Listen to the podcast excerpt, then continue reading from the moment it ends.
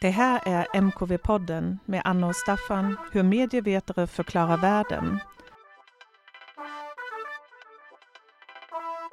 And today we are going to discuss the loss, or to be more specific, data loss, with our expert Nana Tustrup from the University of Copenhagen. And before I give the word to you, Nana, to introduce yourself, and your latest project um, that we want to discuss with you. I just wanted to share with our listeners why we want to talk about loss or data loss. And one of the ways in which I got in touch with this um, idea or discussion about uh, losing parts of our memory was an article in the um, uh, Dagens Nyheter, one of the biggest national newspapers, where one of the national archivists was talking about the threat of um, our cultural heritage because there's uh, the policies and the laws for how we archive archive public records um, is outdated. She argued. Uh, she mm -hmm. said we need a new law and we have to rethink our archiving strategies. And it's related to both new uh, actors coming in, like uh, we have parts of the public sector being privatized, and we have private schools, for example, that maybe treat data differently but also a lot is related to the actual storage of public records. So USB sticks, floppy disks, and all these kind of um, devices and carriers of memory, they might be outdated in just a couple of years. And how do we access our public records then? And what they also say, it's it tells, uh, it gives us the answer to who we are. So it mm -hmm. seems very existential for the kind of nation of the Swedish nation state and the cultural heritage that is related to it. So that's how we came into this discussion of the archive and data loss. I just thought of another. and another one. and another one. This weekend we learned of the, what is it, the second indictment of uh, Donald Trump. Mm and it's no longer that he's um, uh, not showing his taxes or that he's sort of inciting riots, but he's a bad archivist. Mm. he has moved uh, secretive records to, to his more or less private uh, Mar-a-Lago place. Mm -hmm. And what I read this uh, this weekend that this might be the one that sticks. this might be the charge that sticks actually, both in legally and in public opinion, because this is something that you can don't miss mess with our documents basically. Mm. And the irony is, of course, that he accused Hillary Clinton for messing with with the, the archive, with the server thing. So it, it's somehow deep in our conscience that this is very important, but also very tr troubling at this mm. time. How do we deal with the archive? Mm. And the, yeah. Yes, and that's of course something we need to discuss in MKV Podden because it's both related to uh, the storage media, but also what we uh, care about and keep memories and track of in, in the public. Uh, and so we uh, invited one of the uh, experts on digital archives, but also on data loss. Nanna, you just started a new project, an ERC funded project on data loss. Uh, can you both tell us a bit more about yourself and this new project? Thank you so much for inviting me, uh, and thank you for these two excellent uh, examples to head the, the, discussion with. So, my name is Nanna Bonde and I've for many years been interested in um, what digitization and datafication and digital infrastructures mean for how we remember and forget uh, on individual and community and uh, state and global basis and I wrote my PhD at the Department of Arts and Cultural Studies, where I now work as well, uh, on the politics of mass digitization. So there, I was interested in what does it mean when um, big cultural heritage organizations start to um, digitize their uh, holdings, and what does it also mean that we have new actors entering the cultural memory stage? So at that time, I was very interested, for instance, in Google mm. and their scanning initiatives.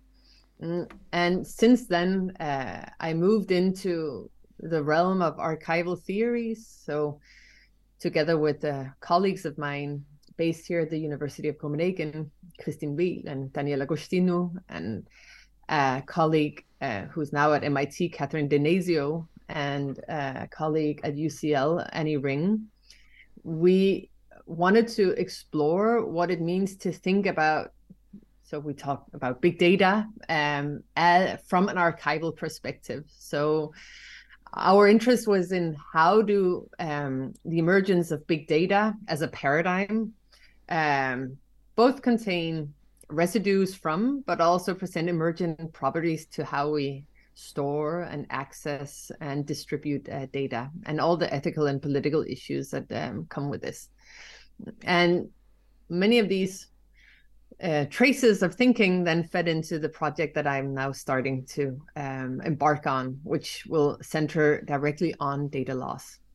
And the reason why I was motivated by thinking through loss is because I think that we pay a lot of attention at this particular moment to all the political and ethical and scientific implications of data accumulation. That is, that we know that we have more data made available every day than we've ever had before.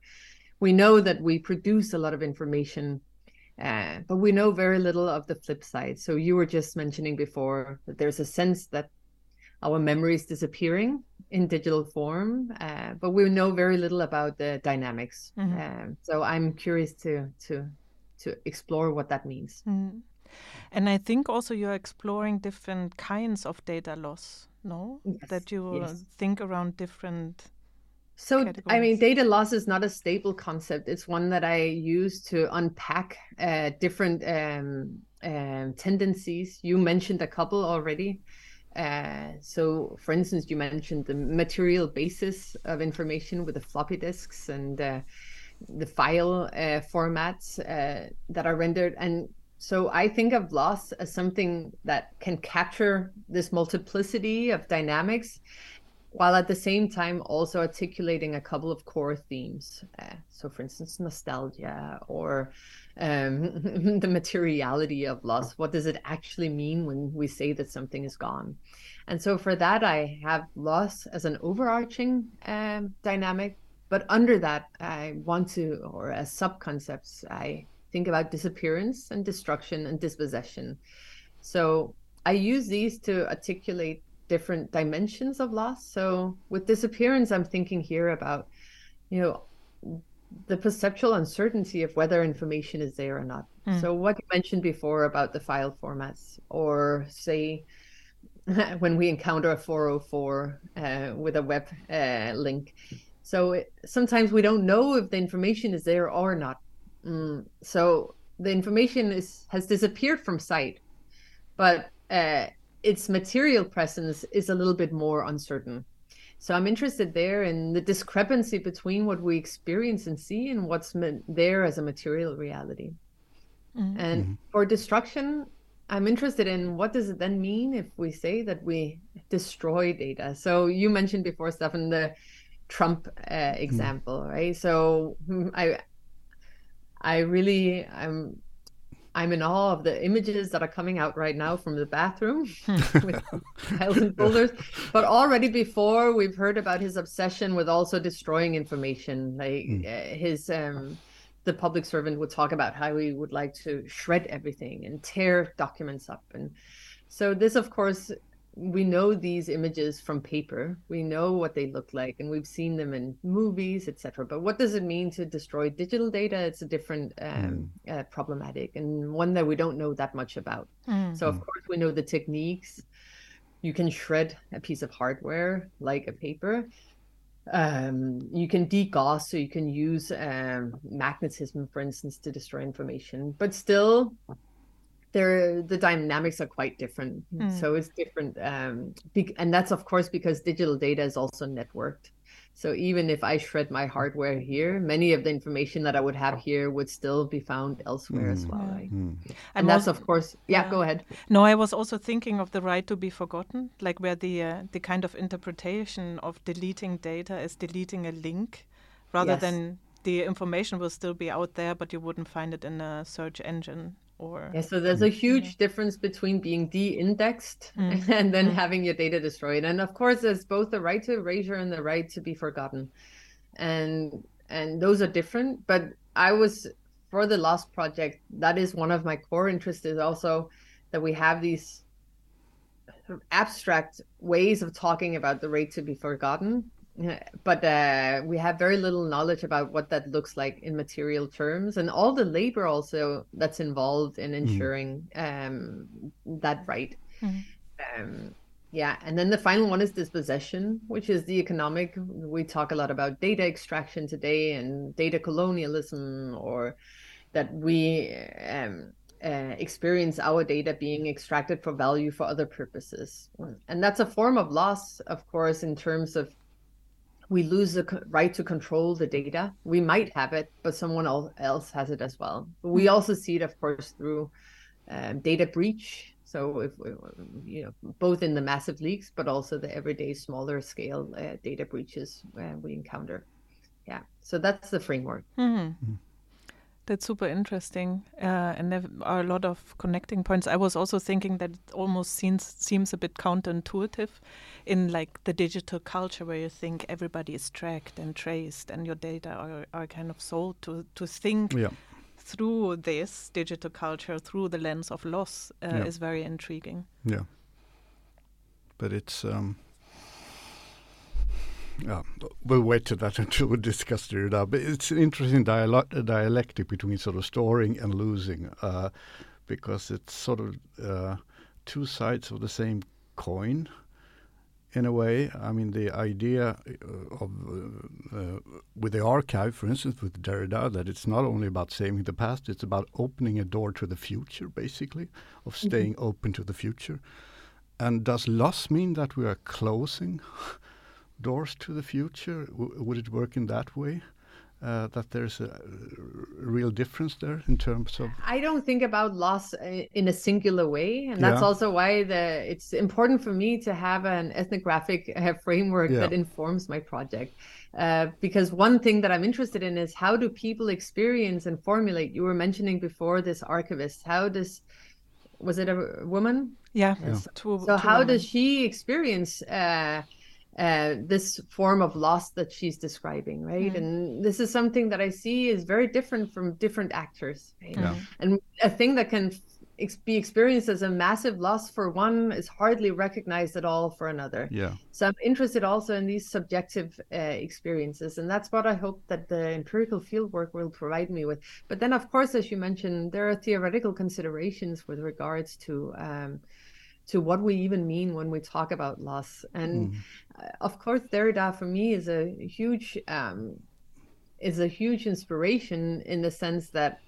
uh, at least, and I think we also see that in certain strands of media theory. I can hear mentioned, for instance, Wendy Chun's understanding of deletion, mm. uh, of the transtemporal uh, dimensions of um, of deletion and and recollection. Hmm. Um, mm and and i think both in very material terms but also in theoretical terms those transtemporal dimensions or what it means that something is disappears and reoccurs and mm. uh, that's a stronghold in that type of theoretical uh, framework that we wish to activate yeah one thing that i do want to say uh, already here is that i i also see it as part of the project's task to really make sure that there is a strong connection between those who practice what we call archival studies. So that's people working with archives. Mm. And then archival theory with a capital A, mm. the archive as we know yeah. it in post structural mm. theory. Um, because uh, what someone like Michelle Caswell, for instance, who's written a lot on archives from an archival studies perspective, say that right now we see a chasm as well between sort of humanities scholars who like to theorize archives mm. mm. and people who work with yeah. archives that are literally on fire. Yeah. Mm. so, so, so the archive being, yeah. yeah what, what sort of ethnographic work are you planning? Um, we will work in different, I call it archival regimes right now. Maybe it changes, but uh, right now um, uh, we we will explore web archives, and I've already done pilot studies there. Um, so, web archives are the archives that have preserved the internet and what's published on the web, or not mm. the internet, but the web. Um, that means web pages, anything that's published.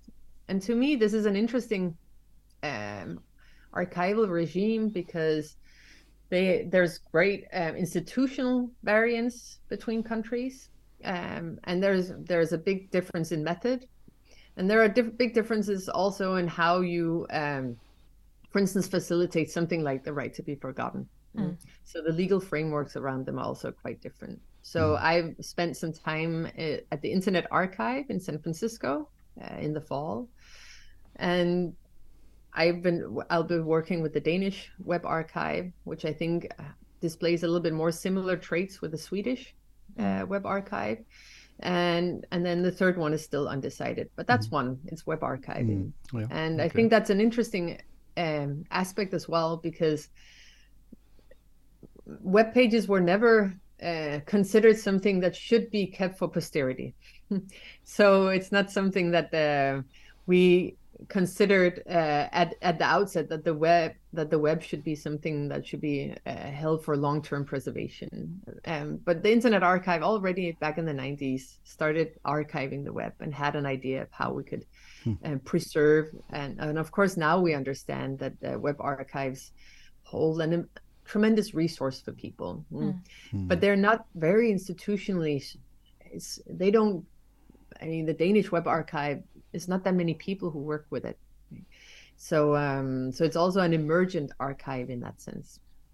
Um, then uh, I'm interested in public administration, and there I'm especially interested in how you were mentioning before as well. So of course you have the people who re- um, receive archives in the national archives and they see different different patterns now in what they received before and after digitization mm. so hmm. those patterns of change in terms of both what they get but also what is lost mm. uh, is an interest of mine mm. and hmm. there will be working both with um, the national archives to see what they receive how they perceive this but also the people who are in charge of filing every day like we said before, there's an enormous labor um, attached to to filing and making records, mm. Mm. and it's made more laborious the more new platforms you introduce.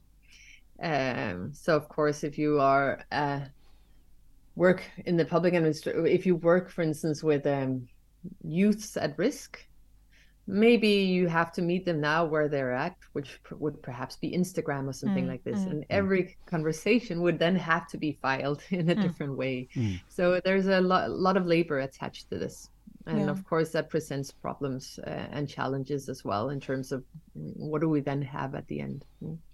and then the final one i'm interested in is communities at risk who who perform counter archiving so where they seek to preserve uh, information, for instance, on social media that is removed by content uh, content uh, moderators, or if a platform is um, closed down, like like we've seen, um, or if there's suddenly a sort of loss. I don't know if you remember. The young listeners won't remember if there are young listeners, but MySpace through an error lost a lot of music, for instance. Right? Mm. So there's a lot of people who are working on at risk um, information there yeah mm. so those would be the the areas that we're we'll be looking at mm.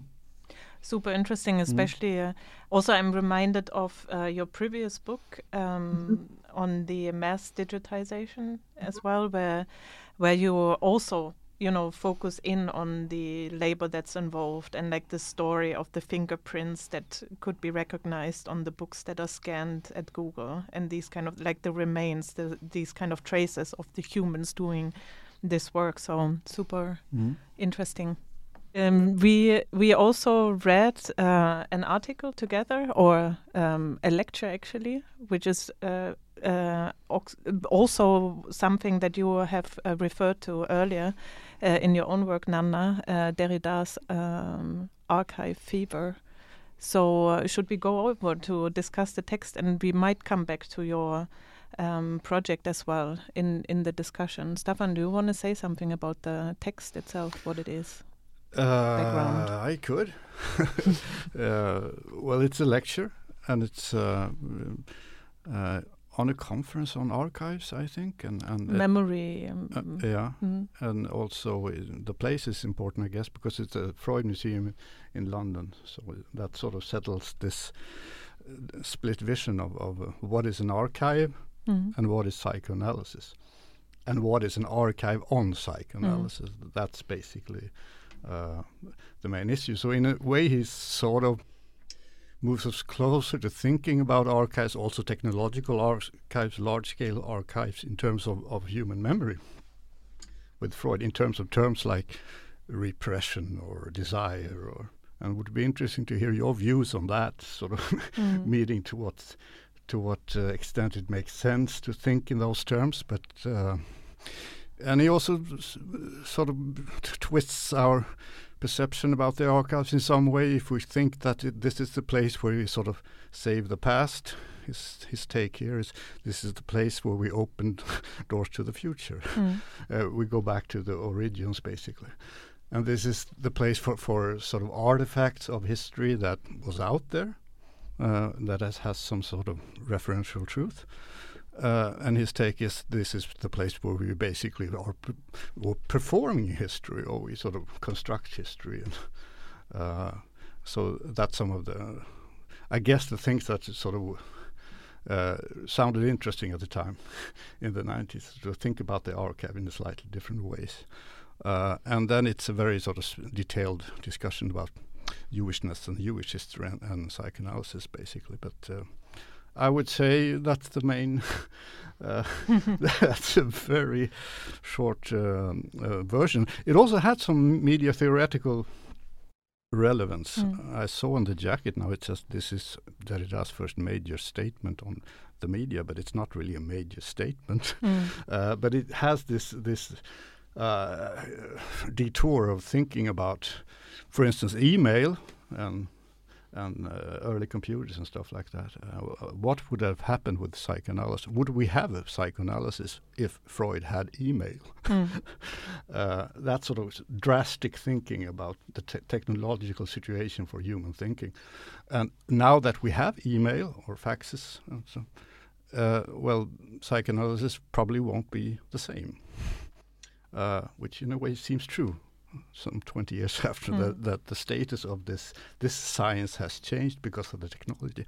And he also points to the fact, I mean, to the fact that Freud is, was a media theorist. He was thinking in terms of different apparatus like this uh, mystic notepad mm. mm. uh, to describe uh, the human psychic apparatus. So th that's some of the themes that have sort of been picked up from this lecture.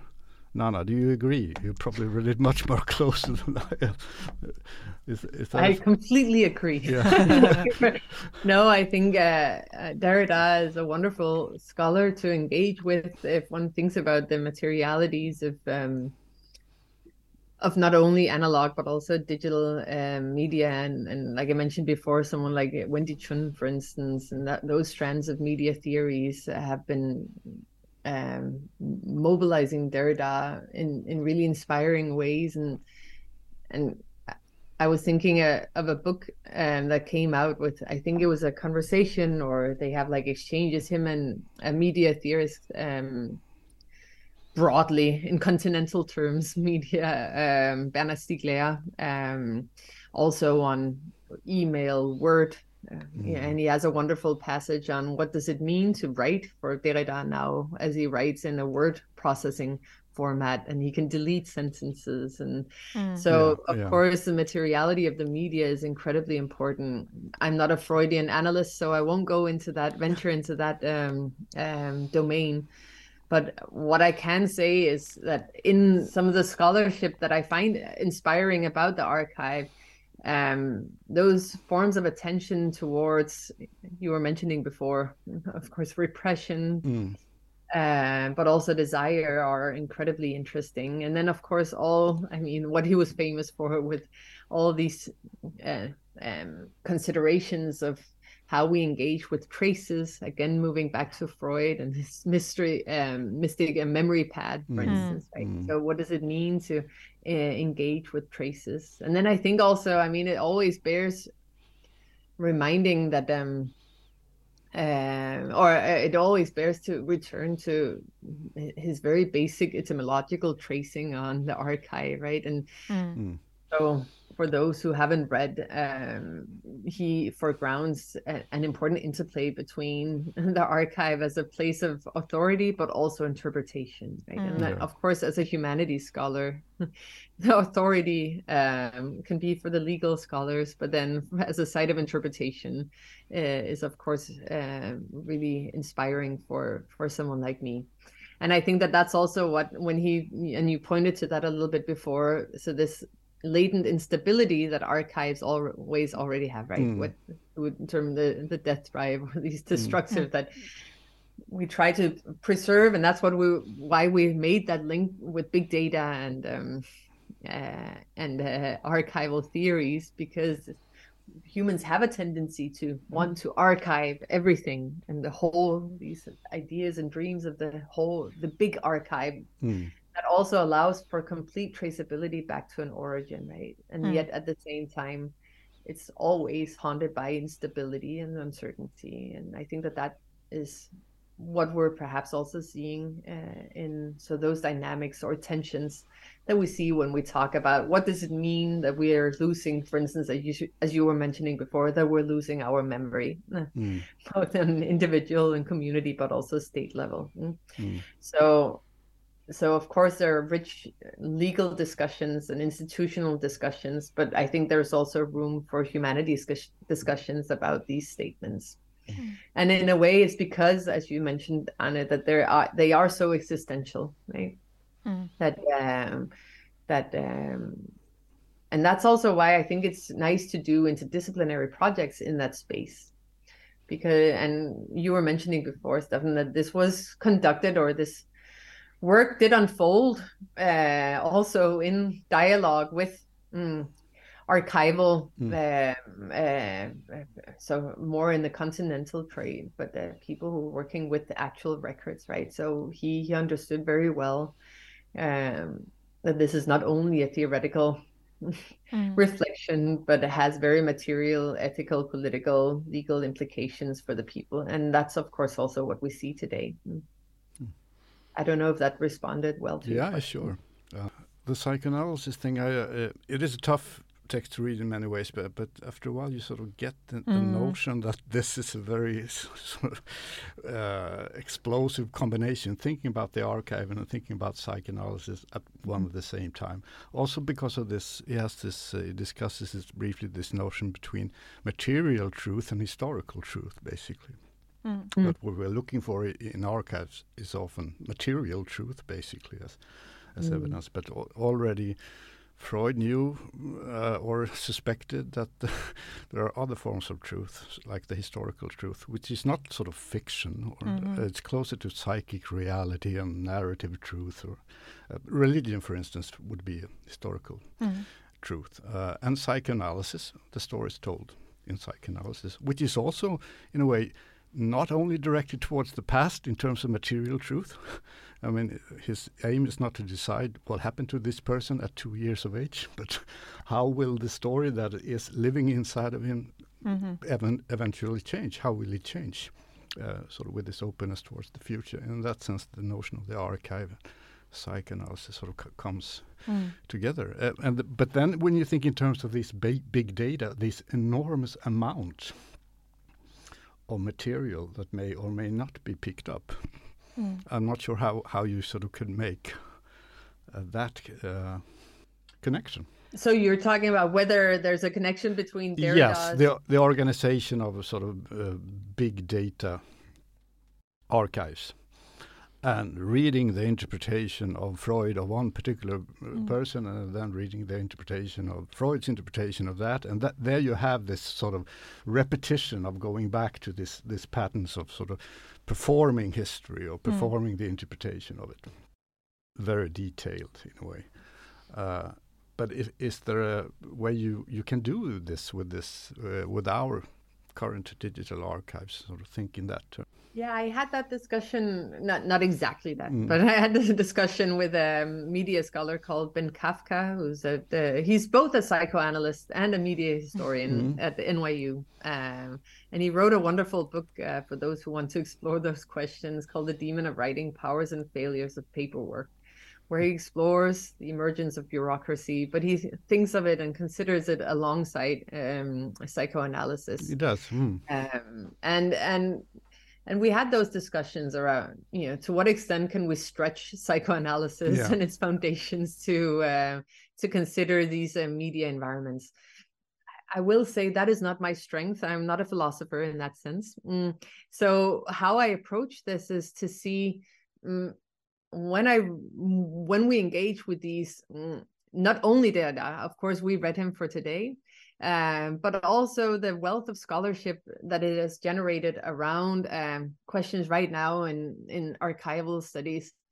Um, trauma is a huge issue. How we engage with trauma and tra- trauma in the archive. I think that's still facilitating this understanding of the archive as a site that's also affective yeah that um, also opens to other questions than pure ev- forensic evidence mm. Mm, and and that contain these discussions around you know this mm, what it means to find the truth at the end so yeah. that's often what archives are used for in yes. public administration for instance right so there i think I'm not the right person to say, can we do exactly this to this?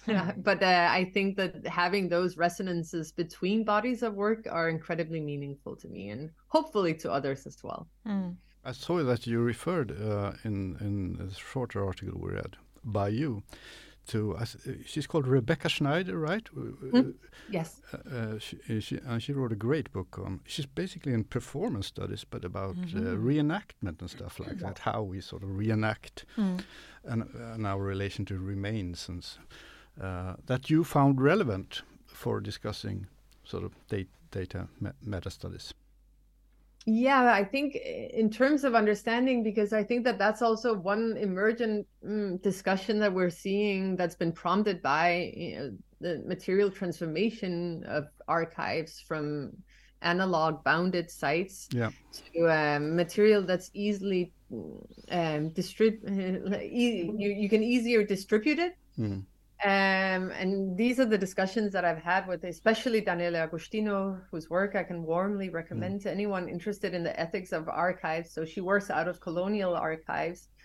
Um, and Temi Odumosu and other um, people who work on um, how do we not only use uh, archives that are derived by colonial empires um, and forms of regime but also how do we encounter these archival subjects in ways that are mm, ethically sensitive right and how yeah. do we meet and there i think someone like rebecca schneider whose work really touches upon we were talking before about the transtemporality mm. of uh, archive and, and how we develop a form of responsibility towards the traces that we encounter mm. um, that i think is more relevant than ever in a time when digital information is made readily available for for many people for many different reasons under still the assumption that access is first and foremost something that's a democratic good right mm. that um, yeah. still yeah. live under this um, access to information as an inherent good mm. mm. so i don't want to challenge um, um challenge um, the the people who work to make information um, accessible. Mm. Uh, at the same time, I think that we've had that wave of um, of distribution of information, and now uh, it would serve us well to have work with a more nuanced way of giving access to this. Mm. But also, yeah. especially thinking about the actors who engage in the archiving. No, I'm just mm. thinking of the news that uh, the database of Ancestry.com is being sold, like the DNA mm-hmm. uh, sampling that so many people have engaged mm-hmm. in. Um, so it's also like what happens with you mm. know you sign up for a certain service and. Mm. To, to get information and access to your information of, mm-hmm. on your DNA, for example. And now this information is sold on to uh, mm-hmm. maybe be used for, for something completely different that you mm. couldn't even figure mm-hmm. when you mm-hmm. initially used the service. So mm. uh, it's also like what what um, this archivist that I was referring to in the beginning. We have different kinds of players that come into um, into this this picture, mm. both also in the public sector and taking over tasks there, mm-hmm. but also what we sign up to mm-hmm. in, in a way and and these kind of you know sub archives that are existing yeah uh, and that might end up behind uh, further paywalls and we have volunteered our information yeah. but we don't have any access mm. to them anymore anyway anyway uh, sidetrack anyway is is there anything else that we are uh, uh, I mean, there are lots of different tropes in Derrida that are yeah. interesting to discuss. Um, something we should return to? Uh, no, I'm just basically looking forward to hear more about your, your yes. uh, what comes out of, of a project like yours, actually, yes. because you haven't really seen too much of it yeah. at this time. Uh, so it'll be very interesting to see. Uh, yeah. Uh, I'm interested in seeing what comes out of it too. but you're going to work with this now for the next five years, no? I'll have time to work on it, yes. So yeah. there'll be ample time, and and like I said before, I mean, the project only formally started now, but I've already, of course, been in dialogue with and observed um, some of these dynamics already, mm. uh, and and what I can say, just based on on those observations, is that the the issues that you pointed out at the beginning, Anna, uh, this are, I mean, this is a sentiment that's echoed mm, across the globe, right? So mm. it, it's a sentiment that, that's becoming more and more pressing, and it's born out of the material instability of digital media, but also, as you pointed out just now, the institutional instability, mm. the new actors that are coming in, the new value that data is ascribed to, which mm. of course makes it also enter different economic uh, uh, uh, circulatory flows and modes of um, assessing um, and assetizing data. And so all of these then combined with um, especially the institutions that are very well equipped of thinking through the historical perspective, right? Mm. So um, where they can appreciate not only this current explosion of data, but see the historical perspective of, well, actually, yes, it's true. We're producing a lot of information at the moment but a lot of that is also disappearing. Mm. I think mm. that historical perspective that the actors who have been working with data for a long time, um, I think that is one of the core normative uh, aspirations for me to bring those voices into light, um, because I think they don't take up a lot of space yet in the public discussions on data, and and what you you and me are more familiar with uh, when we talk about you know the effects of platforms mm. or uh, surveillance capitalism mm. or so but yeah. these are actors who for long centuries thought about what does it mean not only to collect and create collections but also what does it mean to dispose of information yeah. and the ethics yeah. of that mm. yeah it's so true. I look forward to engaging we, with those uh, dialogues. Still, that you have this sort of common idea that nowadays everything is saved and you can find anything. uh, basically, which uh, people who actually work with it are uh, much more aware that mm. these are short term. I mean, a USB stick is not. I think they counted like five years or something, and someone compared it to paper. But mm. the, well, mm. their only danger was basically insects or fire mm-hmm. for thousands of years. both hard drives and, and USB sticks had so much shorter. Mm-hmm. I, I, heard that like four years ago, and I never, I had never sort of even thought about it. I thought we it was endless, basically. Mm-hmm. No, that's also why there there's a huge discussion, of course, also in that field of what is it actually that you archive when you archive. Yeah. So in the Danish context, we migrate information, so we don't preserve necessarily the original context. Mm. Yeah. So how would you preserve a PowerPoint uh, presentation of yours that was the first step towards your Nobel Prize. And mm. and if you trace back, then you wouldn't be able to find the PowerPoint as it was, right? Yeah. So you'd be yeah. able to find information yeah. in it. But uh, mm. and, and, I think those discussions as well about what does it mean to provide context for mm. information and how do you think about information as a record. So I think those are the discussions that haunt the archivist now is not only what is a, a record, but also when mm. yeah. is a record Mm. And the same with deletion. So one mm. person said to me, if you can tell me, if you can at the end of the five years tell me what it means to delete, and so then maybe that will bring us nicely back to Derrida. Mm. you can tell me at the end of the five years what it means to delete, uh, they'd be happy to hear it. Yeah. yeah. Oh, that's excellent. Uh, there's so much more to discuss, uh, but we would be deleted if yes. we don't end at some yeah. point. But we always end with the same question, Nanna. Uh, if you had to pick a song that kind of rep represents what we have been talking about today, what song would it be, and what can we play? Oh my God! Uh, oh, you should have prepared me for this. no, it no. has to come spontaneously. You used to work in a record shop, so. Uh, if you ask me a question like this, it's like, what's your favorite food? Then my mind uh, draws a blank because there's so much wonderful. I'll send you a link.